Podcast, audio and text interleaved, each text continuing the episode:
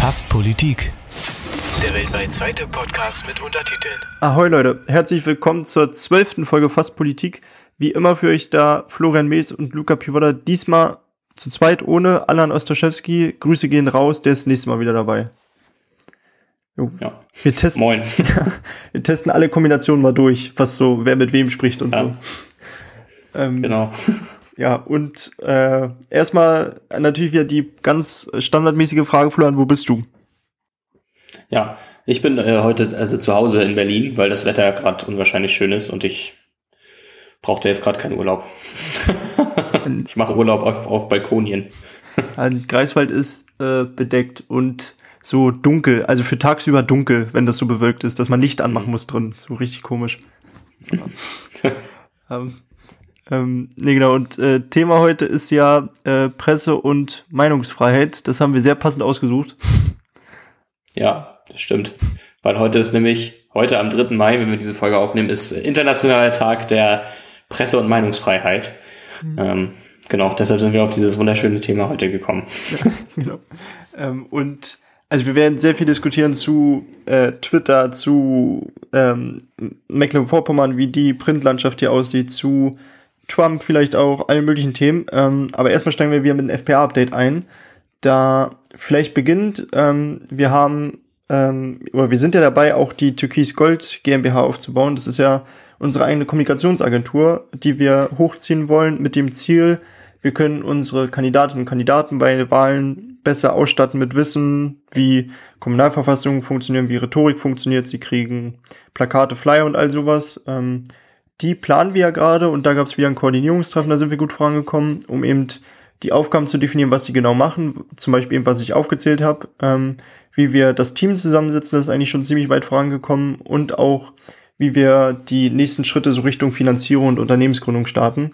Da ist gerade viel in Bewegung und damit hoffen wir eben, also wir erzählen es euch quasi hier im Podcast, weil das immer wichtig ist zu begreifen, die FPA macht der Politik nicht nur als Partei, sondern wir suchen ja mehrere Zugänge irgendwie. Also wir sind auch ein Kulturbündnis mit der Kulturallianz und wir sind jetzt auch eine Kommunikations- und keine Marketingagentur bewusst mit der Türkis Gold und wollen die verschiedenen Kanäle nutzen, um Politik zu machen. Ähm, vielleicht das Einstiegs. Was gibt's noch Neues aus der FPA? Ähm, wir haben bald Bundesparteitag. genau in äh, Schwedt. Mhm. Ja. Und zwar am 14.05. Gäste sind willkommen. Falls ihr Lust habt, dazu zu kommen, schreibt uns. Schreibt uns auf den Kanälen. Mhm. Wir freuen uns über, äh, über, jeden, über jeden Besucher. Ja, äh, Vorstand, also Bundesvorstand wird neu gewählt und mhm. kommt eine Grundsatzdiskussion zum Thema Bildungspolitik, glaube ich, sind so die Maßstäbe. Ja, ja, stimmt. Und, ja, und dann, genau. Wir besprechen all das, was ihr schon im Podcast gehört habt. Stimmt, mit Sören, ne? Die Folge verweist darauf ja, und Shoutout. Genau, ja, ja, ja. Und ansonsten ist auch, wenn wir schon bei Terminankündigungen sind, am 20. Mai ebenfalls in Schwedt machen wir unser inzwischen sechstes Reparaturcafé gemeinsam mit dem Technisch Technikstützpunkt Talsand, mit Die Partei, mit Freiraum Uckermark, ähm, also ganz verschiedenen Partnern. Das läuft immer so gut und jetzt sind wir schon beim sechsten Mal ist am 20. Mai im Kartos Club nachmittags. Ähm, jo, das gibt's so Neues aus der FPA, glaube ich, oder? Haben wir was vergessen? Äh, nö. Okay. Dann, ähm, vielleicht, äh, das ist immer ganz lustig zu wissen, ähm, mit dem, beim Thema Meinungs- und Pressefreiheit eingestiegen mit der Frage, ähm, kennst du Parag Agrawal? nee. Okay. Auf die Frage war ich jetzt noch nicht vorbereitet. Nee. Sonst hätte ich vorher mich erkundigt, um sie zu beantworten. Alles gut. Nee, äh, das ist nämlich der bisherige CEO von Twitter. Ähm, ah, okay. Und das wollte ich als Einstieg sozusagen nehmen in die Thematik, äh, Elon Musk will Twitter für 44 Milliarden US-Dollar kaufen, ähm, weil alle regen sich ja gerade total drüber auf. Also es gibt sehr zwei feindlich gegenüberstehende Lager. Die einen sagen eben, ähm, es ist schlecht, dass Milliardäre noch mehr Macht kriegen, indem sie einfach kaufen können, was sie wollen, was ja auch Jeff Bezos zum Teil macht und so. Ähm, die anderen sagen, das ist gut oder es ist eigentlich irrelevant, weil ein Milliardär gibt einem anderen Milliardär seine Plattform und wir kriegen nicht wirklich viel mit, was da passiert. Ähm, und deshalb wollte ich die Frage stellen, weil ich glaube, niemand kennt den Twitter-CEO, äh, Twitter ähm, was der Name gerade zeigt. Oder insgesamt so. Ich glaube, wenn man jetzt die Zuhörerinnen und Zuhörer fragen würde, fragt euch selbst, kennt ihr den? Ähm, deshalb, wie bewertest du das Ganze? Sollte man dem viel Bedeutung zumessen? Ist das eine Zeitenwende? Der Begriff wird ja derzeit häufig verwendet. Oder ist es einfach nur Twitter geht ganz normal weiter, nur mit anderen Kopf? Das ist halt die Frage. Ich habe mich noch nicht genug damit beschäftigt, was Elon Musk jetzt damit genau vorhat. Möchte er einfach äh, eine Plattform für sich beanspruchen oder so? Also hat er da irgendwas gesagt, was er, was er damit möchte? Möchte er das von Grund auf neu aufbauen? Hat er irgendwas vor? Ähm, ja, also ich brauche ein bisschen mehr Kontext.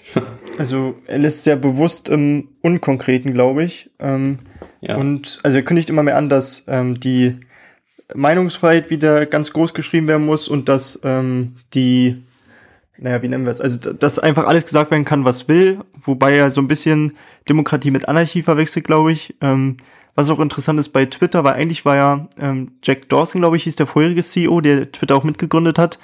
Der hat, äh, ist ja dann ausgestiegen und der war eigentlich so ein auch klarer Verfechter von, alles kann gesagt werden, egal was. Ähm, mhm. Und seitdem eben Park Agrawal da war, der neue CEO, war es eigentlich so, dass ja auch Trump zum Beispiel gesperrt wurde und man auch, ähm, weiß nicht, so eben stark hetzende Beiträge oder so einfach gelöscht hat, weil das nicht okay war. Und die Befürchtung ist eben, dass wenn Elon Musk jetzt Twitter übernimmt, dass das wieder ein Rückfall in die vorigen Zeiten ist, wo zum Beispiel auch ein Trump auf Twitter zurückkommt, der, ich glaube, über 60 Millionen Follower hatte. Also wenn er quasi US-Präsidentschaftskandidat wäre, wäre Twitter seine Top-Plattform, um vielleicht wieder Präsident zu werden. Also in die Richtung gehen gerade die Diskussionen, glaube ich. Mhm. Ähm, ja, okay, also in dem, in dem Kontext sehe ich es dann schon irgendwie kritisch, weil ich eigentlich gut fand, dass so, also wenn du einfach volksverhetzende Inhalte schreibst oder falsche Inhalte, ähm, dann ist es auch tatsächlich schwierig, das einfach so rauszuposaunen. Ähm, wenn er das jetzt wieder so machen will, am Ende bist du aber auch in der Eigenverantwortung. Darüber reden wir nachher wahrscheinlich auch noch. Da möchte ich jetzt noch nicht zu so sehr ins Detail gehen, wie du welche Sachen interpretierst und ähm, wo du hingehst. Aber wenn, äh, wie du schon gesagt hast, wenn Jeff Bezos äh, Jeff Bezos, nicht Jeff Bezos, Elon Musk, ähm, das falsch interpretiert, also Meinungsfreiheit oder Demokratie mit Anarchie verwechselt, ähm, dann ist das halt schwierig, wenn er die Plattform natürlich trotzdem nach den Grundsätzen der Menschenrechtskonvention ausrichtet und man einfach volksverhetzende Inhalte oder einfach Blödsinn davon weiterhin löschen kann oder gelöscht wird. Ähm, ist das auch gut. Facebook hatte ja auch schon richtig viele Diskussionen in dem Zusammenhang. Mhm. Ähm, Gerade in der Corona, in der Corona-Zeit ist ja viel, viel hochgekocht und viel aufgekommen. Ähm, und diese Diskussion wurde immer wieder geführt. Ich weiß nicht. Am Ende ist es schwierig, weil es sind auch private, ähm, es sind ja eben private Unternehmen und keine staatlich kontrollierten Unternehmen. So, es gibt ja auch äh, ja Unternehmerfreiheit äh, natürlich. Ähm, ja, also am Ende liegt's an den, liegt's wahrscheinlich an den moralischen Grundsätzen, die da der jeweilige CEO hat. Wenn es jetzt Elon Musk wird und seine, seine Ansprüche einfach andere sind, dann ist das so. Hm.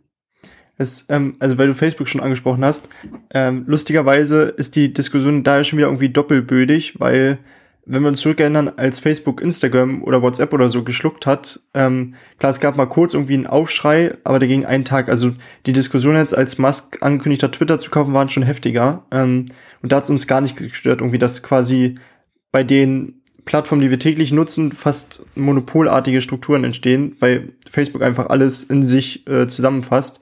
Und deshalb, also auch so, was wir an Daten auf äh, sozialen Plattformen bekannt geben von uns, die wir sonst nie irgendjemand teilen würden. Und so ist nochmal eine extra Diskussion. Aber es zeigt ja, dass wir den blind vertrauen. Deshalb finde ich so ein kurzes Aufbäumen von, ähm, boah, jetzt müssen wir aber unbedingt die Demokratie gefühlt retten, weil Twitter nicht verkauft werden kann, ähm, ist immer so ein bisschen schwierig, weil man nie, also man kritisiert es jetzt, aber man hat keine eigene Vorstellung von, wie sollen denn soziale Plattformen aussehen. Und die Debatte dreht sich gerade nur darum, dass wir das verneinen, dass er das kaufen soll oder so, oder Kritik deutlich wird aber wir nicht den Schwung schaffen hin zu einer Debatte oder Diskussion zu, wie können wir denn soziale Netzwerke vielleicht mal wirklich so gestalten, dass nicht Hass und Hetze da dominierend sind oder dass man wirklich, was ja die ursprüngliche Idee auch war, vor 20 Jahren mal gefühlt, dass man einfach Leute miteinander verbindet, die sich vielleicht besser organisieren können oder politisch aktiv werden oder was auch immer, einfach nur sich kennenlernen. Mhm. Ähm, und ja. wie man diesen Turn schafft zur Debatte, das ist echt schwierig, da bin ich noch unsicher. Mhm. Ja, die Frage ist ja auch, inwieweit man das möchte. Also gerade Twitter äh, lebt ja auch von der, also die lebt, das lebt ja einfach von diesen Kurznachrichten. Mhm. So, also es ist ja, es ist ja nicht wie Facebook. Dafür kenne ich, ich habe zum Beispiel auch keinen Twitter-Account äh, tatsächlich. Ähm, aber es lebt doch von diesen, von diesen kurzen Statements, die man da so schreibt. Oder? Also das ist ja auch eine völlig andere Ausrichtung als Facebook. Mhm. Ähm, ja, ja, ja, auf 280 Zeichen kann man jetzt nicht irgendwie eine Grundsatzdiskussion ja. von der Partei oder so machen. Ähm, ja, eben, genau. Aber ich weiß auch nicht. Also ich ähm, sehe in der ganzen Diskussion, vielleicht um das Twitter-Thema abzuschließen, weil wir uns sonst da verhaken, ähm, ja, dass, ja. Ähm, also wenn es wirklich so konkret dazu wird, dass Trump zum Beispiel wieder da ist, ähm, hat das schon starke Auswirkungen auf eine Gesellschaft und wie sich eine Gesellschaft auch spalten lässt, wobei Trump auch nur ein Resultat ist. Man könnte ja wirklich mal daran gehen und die Sozialpolitik irgendwie ändern oder so und nicht dauernd über Trump aufregen, weil er ist nur das Resultat davon. Ähm, mhm. Und mhm. ja, ich glaube, also was Trump mit Truth Social, mit, seiner, mit seinem eigenen Netzwerk ja aufbaut, das in den USA noch nicht so richtig am Durchstarten ist, ähm, das sollten wir viel auch im Auge behalten, weil sich da ja alle sammeln können und total ungefiltert kommunizieren und hetzen. Ähm, und dann nicht so, wir haben jetzt wieder einen Bösewicht gefunden, der durchs Dorf getrieben wird, sondern so vielleicht auch ein bisschen struktureller und grundlegender an so eine Themen rangehen. Ähm, ich weiß nicht, ist das unser Wunsch für die Debatte oder was nehmen wir daraus jetzt mit? Ja, das hast du ganz gut gesagt. Denn ähm, du hattest auch noch einen anderen Aspekt, den wir ansprechen wollten, äh, bei Thema, wie Nachrichten entstehen und so, ne? Äh, ach so, ja, ich weiß nicht, ob äh, vielen Leuten klar ist, aber da sind wir jetzt schon wieder auf einer ganz anderen mhm. äh, Ebene. Ähm, ich weiß nicht, ob, ob vielen, also ähm, ob Leuten klar ist, wie Nachrichten funktionieren.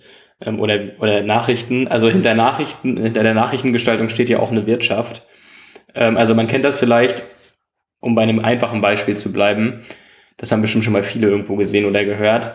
Ähm, so Paparazzi-Bilder die werden halt, also die werden dann halt geschossen, dann wird, weiß das ich, Halle Berry beim Einkaufen fotografiert und dann, oh, sie hat halt, keine Ahnung, drei Kilo Fleisch gekauft und Gestern hat sie gesagt, sie ist Veganerin oder so, keine Ahnung, blödes Beispiel, stimmt wahrscheinlich alles nicht, aber ähm, ihr, ihr wisst, was ich meine.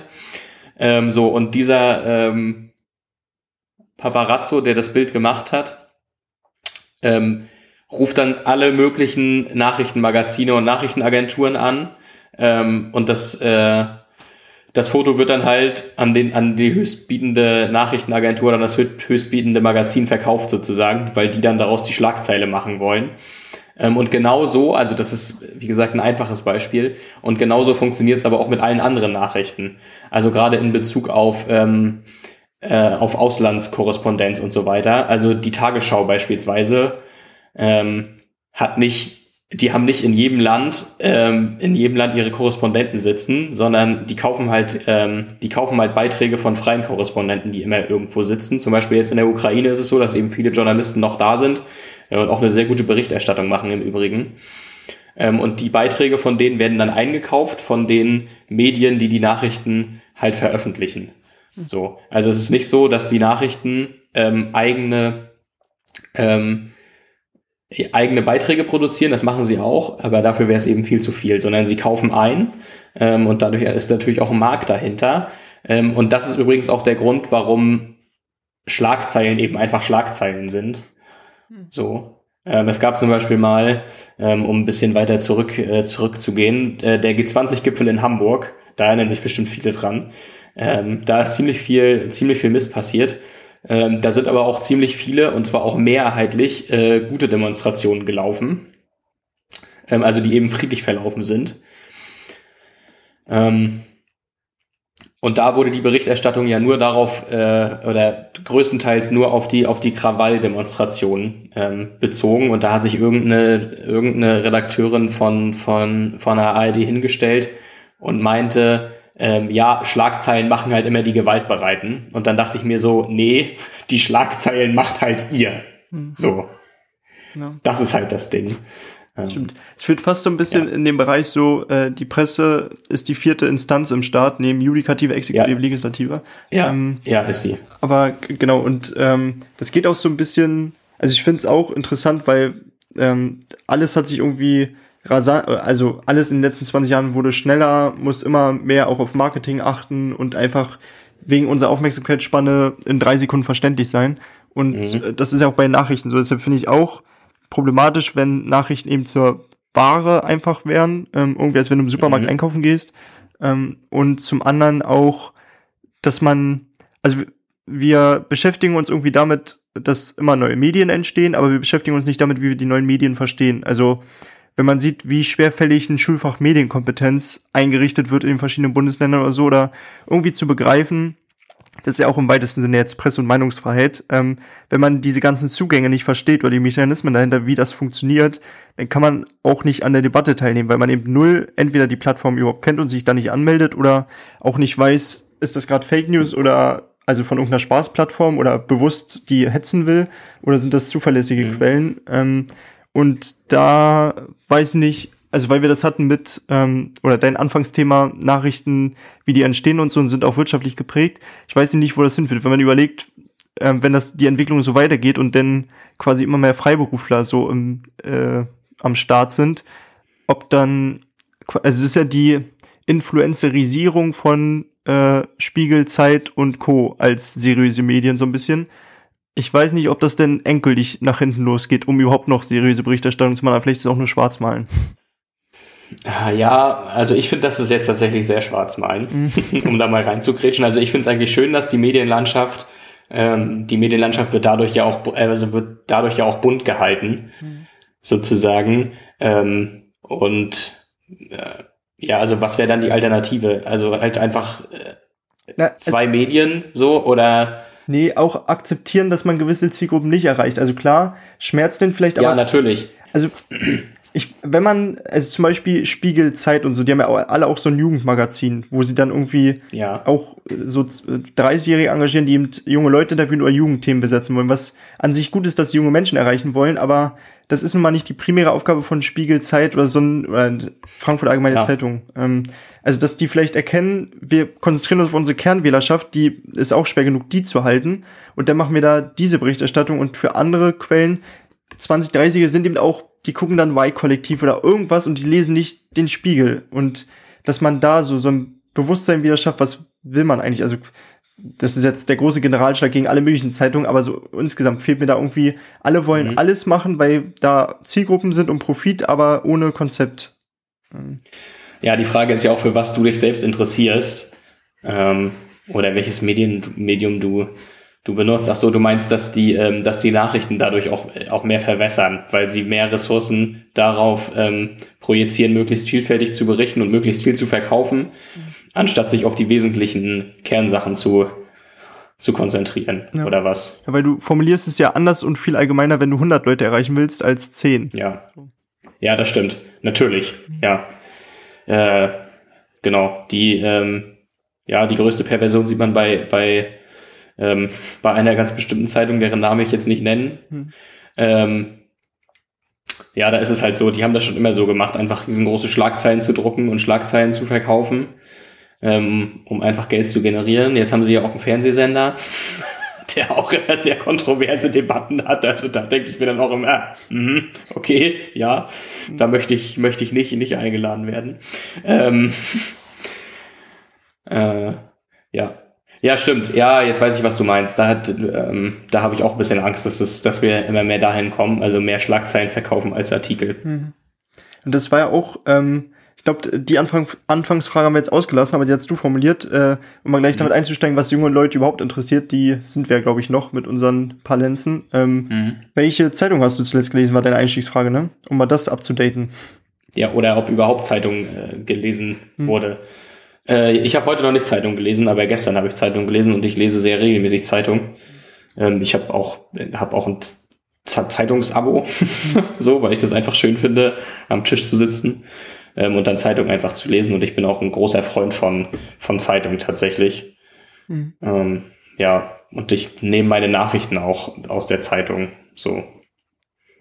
Ja. Geht mir auch so. Also ich habe auch Zeitungsabos sowohl von Bundesebene als auch lokal, finde ich auch irgendwie wichtig. Mhm. Ähm, mhm. Ja, also zuletzt, ich habe heute wirklich schon Zeitung gelesen und zwar die Rethinking Law, ähm, die das äh, Fachblatt des Handelsblattes für vor allem Klimapolitik und Recht. Ähm, und da ist eigentlich immer ziemlich cool. Es ist schon sehr die gehen wirklich sehr ins Detail, aber das ist eben mal mhm. raus aus dem Tagesgeschäft. Ähm, ich finde auch, ich merke auch die Tendenz, dass ich auch immer mehr auf Spiegel Online oder Zeit Online oder so lese und da dann eben mich vertiefe mhm. oder Deutschlandfunk oder so.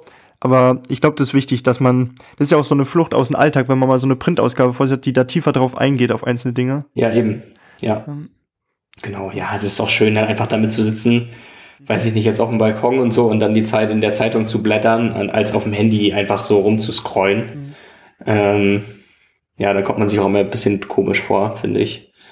Mhm. Ja. Stimmt. Also ich lese eine Zeitung für Nachrichten, dann habe ich auch noch eine, die so, da sind so Wissenschaftsartikel drin, weil mich das auch immer interessiert. Ähm, ja. Ähm, Satire auch? Also Titanic, Eulenspiegel und Co. Postillon? Ja. Äh, ja, ab und zu, also äh, genau. Ähm, Titanic ab und zu, wenn es mich interessiert. Also wenn ich den, wenn mich der, der die reißerische Überschrift äh, interessiert. Mhm. So. Die letzte Ausgabe, die ich gekauft hatte, war, glaube ich, da war die Überschrift Kann Scholz Weltkrieg, als sie das mit, den, mit dem 100 Milliarden Budget beschlossen haben. ja. ja. Ähm, mh, genau, ja, ab und zu, aber da habe ich keinen, ähm, nicht regelmäßig. Mhm. Aber, ähm, also, weil wir, dann haben wir die Einstiegsfrage erstmal noch abgehakt, äh, das nachträglich. Ähm, und zum anderen, weil wir auch also wir sind ja eingestiegen mit so ein bisschen tagesaktuell Elon Musk auf Twitter, denn zu, grundlegend zur Methodik, wie arbeiten Medien und vielleicht ist das auch der Übergang zu, weil wir jetzt schon dabei waren, was junge Leute interessiert und wie junge Leute Medien konsumieren. Ähm, das, ich glaube, die gesellschaftliche Erzählung von uns ist auch immer so ein bisschen, ähm, Social Media ist gut, weil es da mehr Meinungsfreiheit gibt als bei den Zeitungen oder so, weil man kann ihm direkt mitschreiben und man muss keinen Leserkommentar oder einen Leserbrief oder so schreiben. Ähm, und es ist eben ein Dialogmedium. Zeitung ist ein Monolog irgendwie. Ähm, ja. Und also das ist natürlich gut, aber es funktioniert, glaube ich, nur, wenn es, ich nenne es einfach mal Monologmedien und Dialogmedien gibt. Also Nachrichten an sich entstehen ja nicht, weil du liest irgendwas oberflächlich, kommentierst das und das ist nicht die Nachricht, dass du irgendwas kommentierst, sondern die eigentliche Nachricht ist ja eine politische Grundsituation und die ist wichtiger als du kommentierst das als das und das. Ähm, also was ich nur deutlich machen will, ist, ähm, wir brauchen auch immer noch äh, bei aller Diskussion, die total richtig ist und äh, dass wir demokratisch darüber diskutieren, wie funktioniert das und das, aber wir brauchen irgendwie eine gemeinsame Grundlage an, das sind die Fakten und die ist spätestens durch Corona eben gar nicht mehr da in der Gesellschaft, glaube ich, dass wir alle denken, gut, wir können uns jetzt bei einzelnen politischen Maßnahmen nicht einigen, aber das und das, so funktioniert ja die Welt grundlegend. Ähm, und das weiß ich eben nicht, wie durch Meinungsfreiheit und so das irgendwie aufgefangen werden kann, dass die Medien da so einen verbindenden Part entwickeln. Und vielleicht äh, fasse ich die Aufgabe auch zu weit für Medien.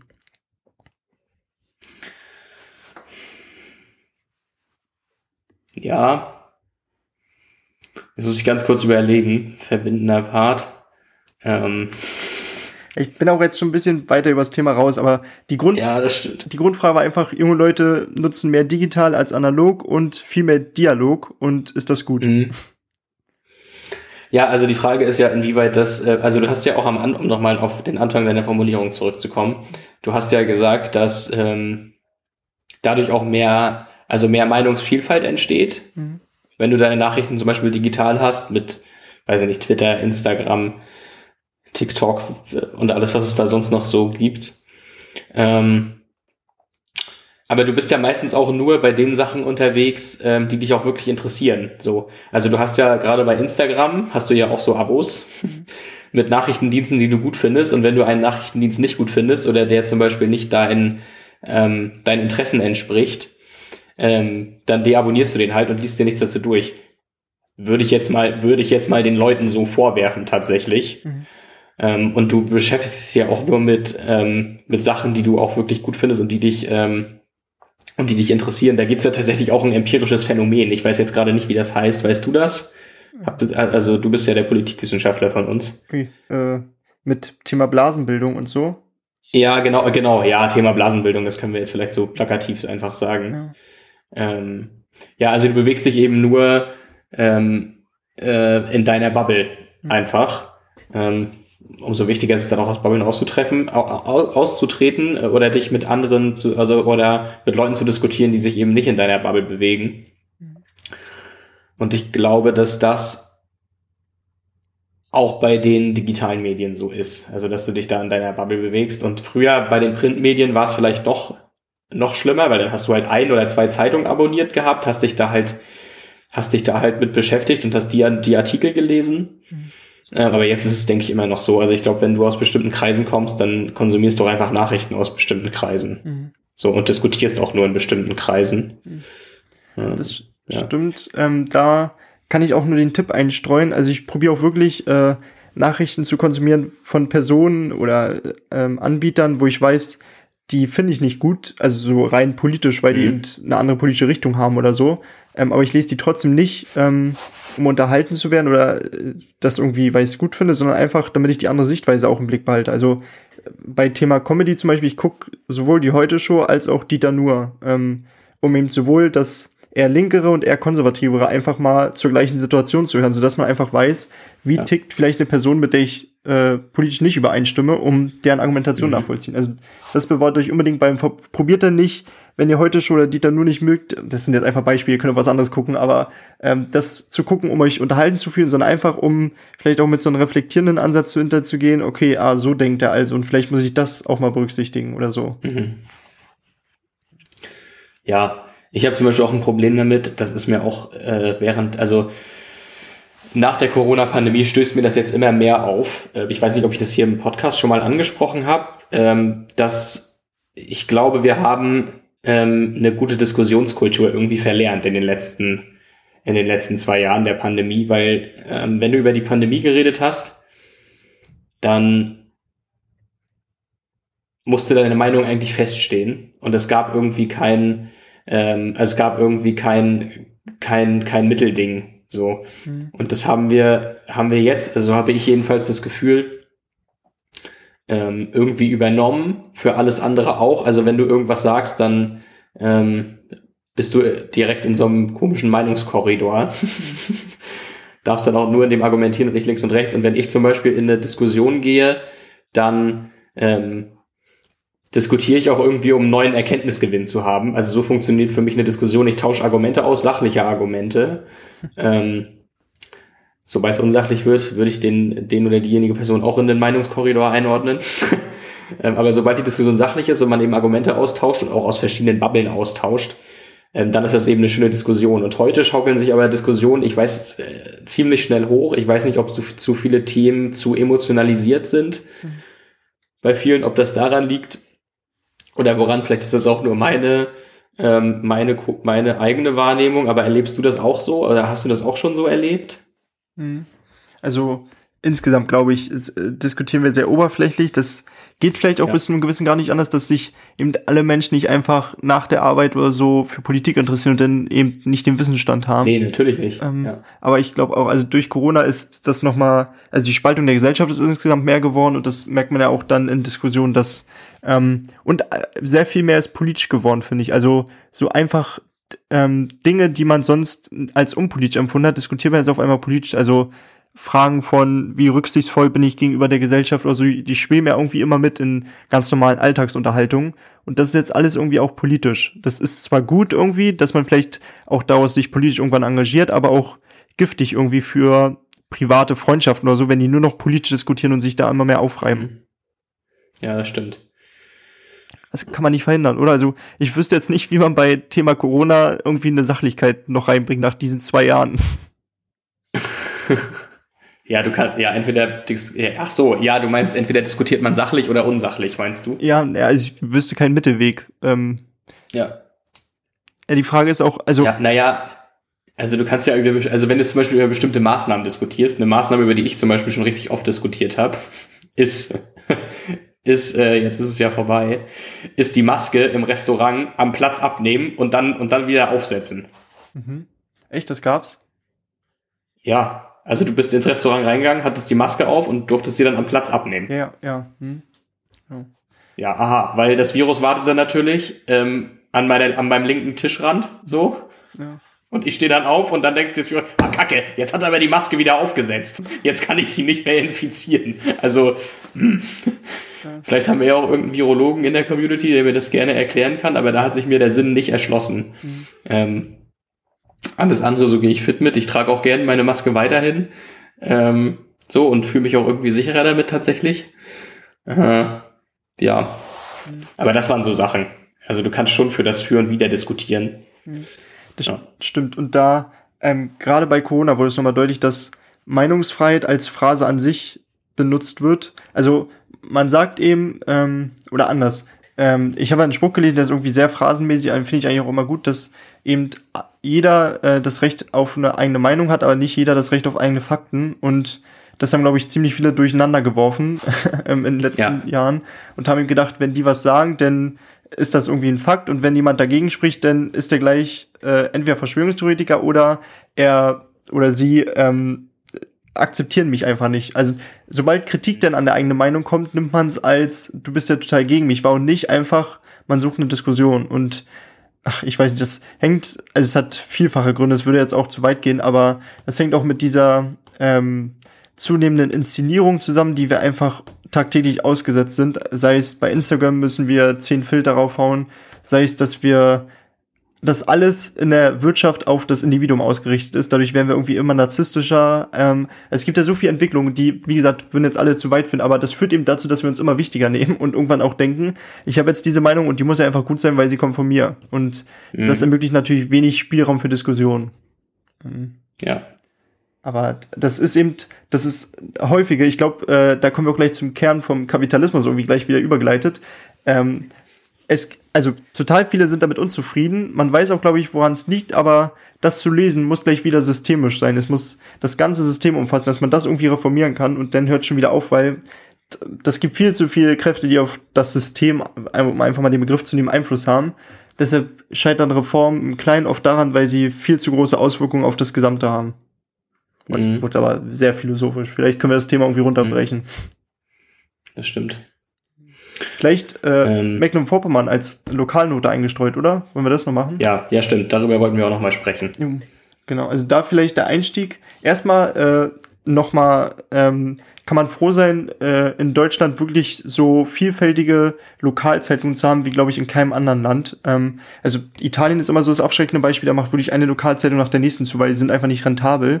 Ähm, oder man schaut in die USA, wo Jeff Bezos, eben der Amazon-Gründer und Besitzer, äh, die Washington Post aufgekauft hat als eine der größten Zeitungen in den USA. Ähm, das wäre in Deutschland, glaube ich, nicht so einfach möglich, ähm, auch von der gesellschaftlichen Diskussion. Und wir haben eben in Mecklenburg-Vorpommern auch drei Lokalzeitungen, inzwischen vier, da kommen wir gleich zu. Und zwar die Ostsee-Zeitung, die, die Schweriner Volkszeitung und die Nordkurier. Und die haben sich eben ohne böse zu sein, aber wirklich fast kartellartig eben die einzelnen Gebiete aufgeteilt, in denen sie schreiben und in denen die anderen nicht schreiben. Und ähm, das Katapult-Magazin kommt aus Greifswald, um mal hier ein bisschen Lokalpatriotismus reinzubringen.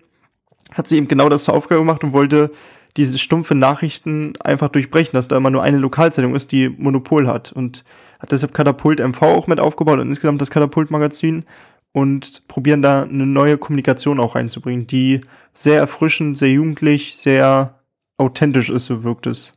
Oder wie nimmst du das wahr, die ganzen Entwicklungen und Katapult? Ähm, also ich glaube, erfrischend und authentisch beschreibt es sehr gut. Mhm. Tatsächlich. Ähm, ja, und ich finde auch gut, dass sie über ganz MV berichten und auch wirklich einschlägige Sachen berichten. So.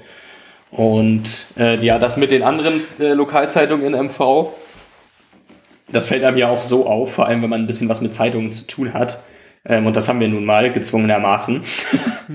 äh, Gerade da, also ich weiß nicht, wie oft ich da irgendwie schon ähm, mal angerufen und telefoniert habe und du wahrscheinlich auch. Ähm, und dann, nee, nee, das machen wir nicht, das ist der und der und der und der und dann wird man über tausende Redakteure weitergeleitet und auch im beruflichen Kontext hatte ich, hatte ich schon viel mit denen zu tun, wo das dann auch so war, nee, und dann bist du in dem Ort, ähm, aber da berichten wir nicht. Und dann dachte ich so, aber hm.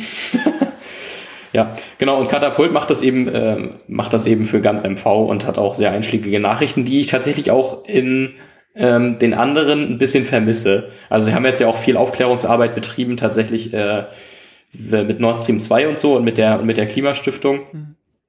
Da haben sie ziemlich viel veröffentlicht, veröffentlichen auch ständig ziemlich gute Statistiken und so weiter, einfach mit Sachen, wo ich mir so dachte, ähm, okay, darüber hätte ich jetzt gar nicht nachgedacht. Ähm, aber jetzt interessiert es mich doch. Danke, dass ihr für mich daran gedacht habt. Und das finde ich ist ein gutes Beispiel für eine Zeitung. Ja. Also das ist einfach, das ist einfach guter Journalismus. Mhm. So. Genau. Weil dafür, dafür kaufe ich auch die Zeitung. Also ähm, ich, vielleicht, weiß ich nicht, Journalisten haben irgendwie den Auftrag für mich, äh, für mich mitzudenken, so hm. und irgendwie Sachen aufzuzeigen, über die ich nicht nachgedacht hätte. Hm. Äh, und das machen sie tatsächlich sehr, sehr gut. Hm.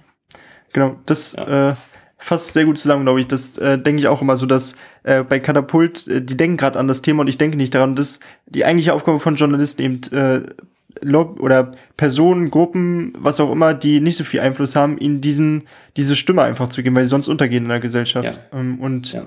ich finde auch, also Katapult, was die an Grafiken und so aufarbeiten, nur generell deren Social Media Auftritt ist, mhm. um tausendfache besser als die üblichen Zeitungen, ohne denen zu nahe treten zu wollen, aber ja. die kriegen es viel besser. Und bei Katapult ist aber auch das Ding, dass die eben ähm, Journalismus mit Aktivismus irgendwie kombinieren, ähm, mhm. was auch eine neue Form von Journalismus, die ist natürlich dann irgendwie also zeigt irgendwie Haltung, um es positiv zu sagen oder negativ zu sagen, ist eben klar parteiisch. Na, parteiisch vielleicht nicht, aber man erkennt eine klare. Nee, nicht parteiisch. Nee, nee, parteiisch nee, sind die das, nämlich Das war nicht. zu fies. Äh, politische Richtung erkennt man, vielleicht so formuliert. Ja. Ähm, ja. Ist das die Zukunft von Journalismus, dass man, also dann ist ja die Leserschaft umso ambitionierter, das zu lesen, weil die eben wissen, die stehen irgendwie auch für gute Werte, ähm, total subjektiv gesehen. Aber ist das so das Zukunftsding?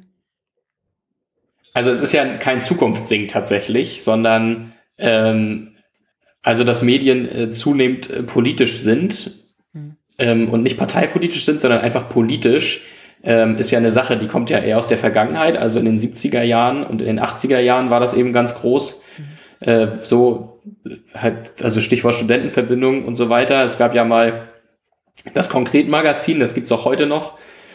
Ähm, das war in den 70er Jahren eben, äh, eben ganz groß.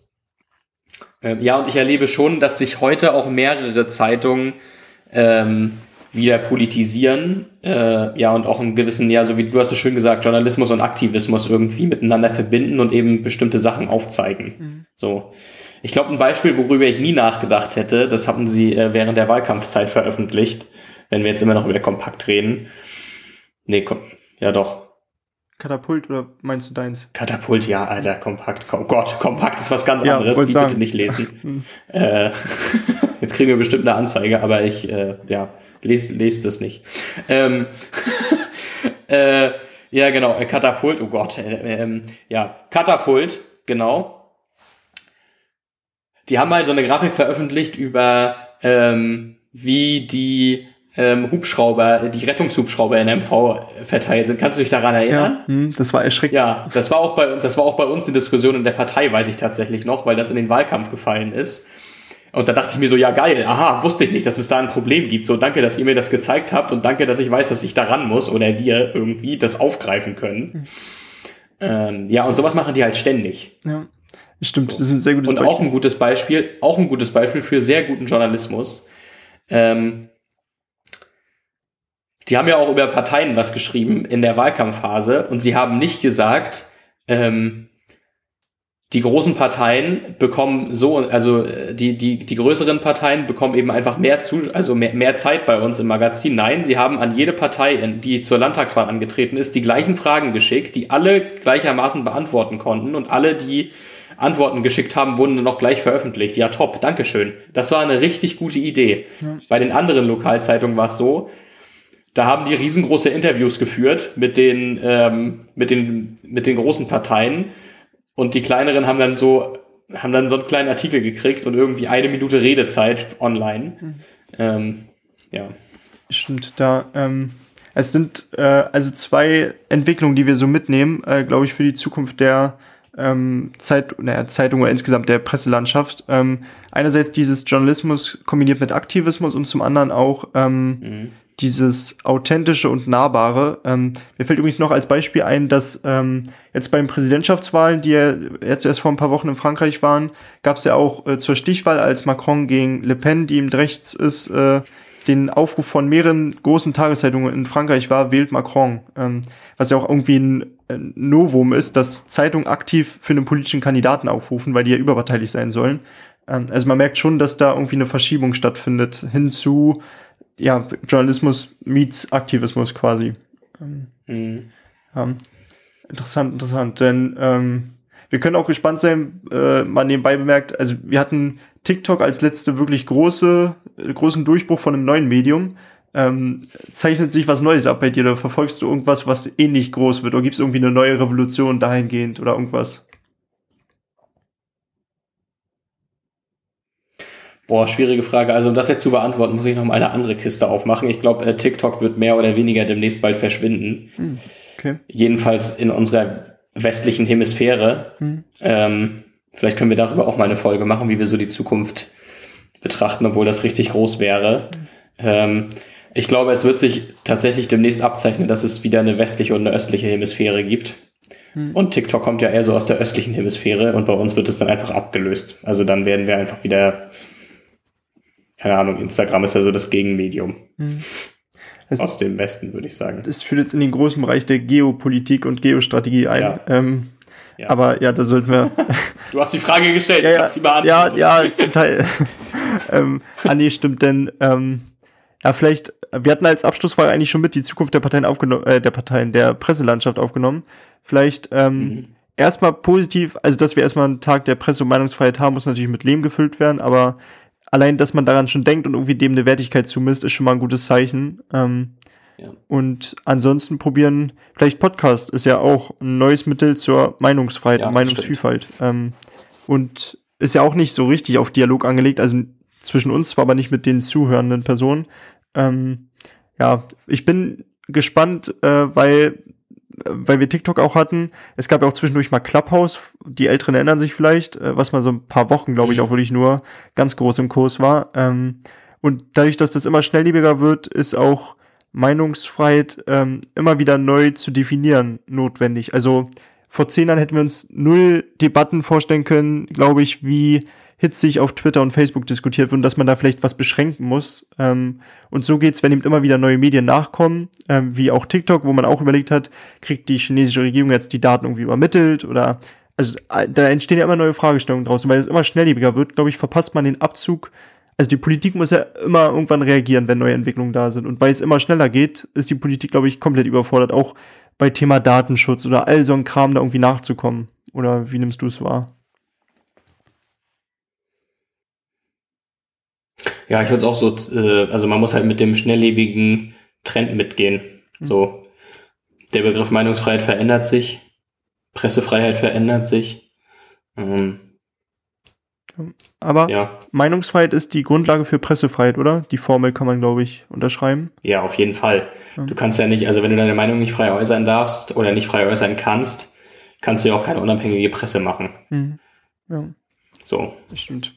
Denn ähm, denke ich, sind wir auch äh, ja, fast schon wieder durch, aber wir haben. Ähm ich, möchte noch, ich möchte noch eine Sache ansprechen tatsächlich. Mhm. Ich möchte darauf hinweisen oder beziehungsweise irgendwie informieren, weil heute ja auch der Tag der Pressefreiheit ist, ähm, dass sich da auch viel verändert hat. Ähm, und zwar haben in den letzten Jahren tatsächlich die Angriffe auf JournalistInnen zugenommen. Mhm. Und zwar massiv zugenommen. Ähm, man merkt das ja immer auf Demonstrationen und so weiter. Äh, oder also ich bewege mich nicht auf Demonstrationen, wo JournalistInnen angegriffen werden. Aber ab und zu äh, bekommt man da ja einiges mit. Äh, ganz schlimm. Also ich glaube auch der, der Respekt, ähm, also man verliert einfach den Respekt vor, vor, vor freier Berichterstattung oder man geht davon aus, dass man selbst einfach die einzige Instanz ist. Darüber haben wir ja auch schon gesprochen. Meine Meinung ist die richtige und ich bin die Instanz, die sie vertritt. Und die Instanz, die sie nicht vertritt oder was Kritisches schreibt, ähm, ist für mich eben einfach so sehr entmenschlicht, also muss ich das jetzt einfach sagen, dass ich ihn angreifen kann und ihn beschimpfen kann. So, also das ist wirklich ganz unterste Schublade. Ähm, ja, weil Journalisten sind eben da, um Austausch zu machen. Die sind nicht dafür da, um dich zu verunglimpfen. So, es sei denn, du verdienst das. äh, mhm. Ja, also sind einfach für den Meinungsaustausch da. Stimmt. So. Und das ist eine, das ist eine Entwicklung, die ganz schlimm ist und das betrachte ich auch mit großer Sorge. Mhm. Ich hoffe, dass das jetzt auch nur an der aufgeheizten Berichterstattung der letzten zwei Jahre liegt ähm, und dass sich das wieder ein bisschen abflacht. Ähm, vielleicht bin ich da auch zu optimistisch, aber ich bin gern optimistisch. Ich hoffe, dass sich das wieder einstellt und dass wir wieder hin zu einer guten Diskussionskultur kommen und vor allem weg davon kommen, JournalistInnen anzugreifen und anzupöbeln und anzumachen. Mhm. So. Stimmt, denn haben wir einen optimistischen äh, Ton noch gefunden zum Ende. Ähm, da, ja. da denke ich, denn ähm, schreibt uns natürlich auch gerne eure Meinung zu Meinungs- und Pressefreiheit. Ist ja Meinungs- und Pressefreiheit. Dann ähm, folgt uns natürlich auf, äh, also deine FPA bei Instagram, Facebook. Ich glaube, die Werbeschalte können wir auch mal machen. Die hauen wir selten rein. Ähm, folgt natürlich Florian, Alan und mir überall, dass ihr mitkriegt, wann die nächste Folge rauskommt und so. Und dann melden wir uns nächste Woche wieder. Danke fürs Zuhören, danke Florian und macht's gut. Bleibt mutig. Ja, wir haben aber noch was vergessen. Ui, was denn? Ja, die Playlist. Ach Gott, stimmt. Boah, siehst du, das Alan immer der Beauftragte, also der, der es umsetzt. Ähm, hast du, stimmt, stimmt, stimmt. Dann nehme ich nochmal alles zurück. Ja. Äh, hast du einen Song? Äh, ich habe einen Song, der passt auch ein bisschen zur Berichterstattung und äh, äh, ja, äh, und zwar an Tagen wie diesen von Fettes Brot. Hm. Ich dachte von Campino. Kennst du den? Äh, von Toten Hosen. Ähm, Ja, gibt's auch, aber es gibt den auch von Fettes Brot. Ja, Tage wie diese von Fettes, äh, von von äh, von den Toten Hosen ist ein anderer Kontext. äh, aber da geht's eben auch um Berichterstattung und so. Und zum Beispiel auch darum, dass es ja jetzt auch viele Menschen gibt ähm, in Anbetracht der äh, Kriege, ähm, dass man vielleicht ab und zu mal auf Medien verzichten sollte, wenn einen das zu sehr triggert. Ja, ähm, darum geht's auch in dem Lied. ähm, äh, kurz noch eingestellt, also klingt cool, äh, ich kenne nur den Manager von Fettes Brot, Jens Herrndorf. Ähm, der ist nämlich Fellow bei Joint Politics und ziemlich cool. Ähm, Also der, ja, ähm, cooler Typ. Ähm, und ich pack auf die Liste, ich, ich weiß nicht, ob wir es schon hatten, aber weil wir gerade auch bei Zukunft hängen geblieben sind, deine Schuld von den Ärzten. Also es ist nicht deine Schuld, dass die Welt ist, wie sie ist. Es ist nur deine Schuld, wenn sie so bleibt. Den Spirit können wir ein bisschen mitnehmen. Ähm, und ansonsten. wir das nicht schon mal gesagt? Ist das, oder ist es noch nicht Ich überlege auch gerade, ob wir den schon mal. Also ich habe nicht draufgepackt. Es kann sein, dass jemand von euch den draufgepackt hat. Ja, den kann man noch zweimal hören an einem Ja, Abend. genau. Falls ihr mal eine Party feiert mit unserer Playlist, ist das gut, wenn der zweimal drin ist. Stimmt. Der sorgt, der sorgt immer für gute Vibes. Ja.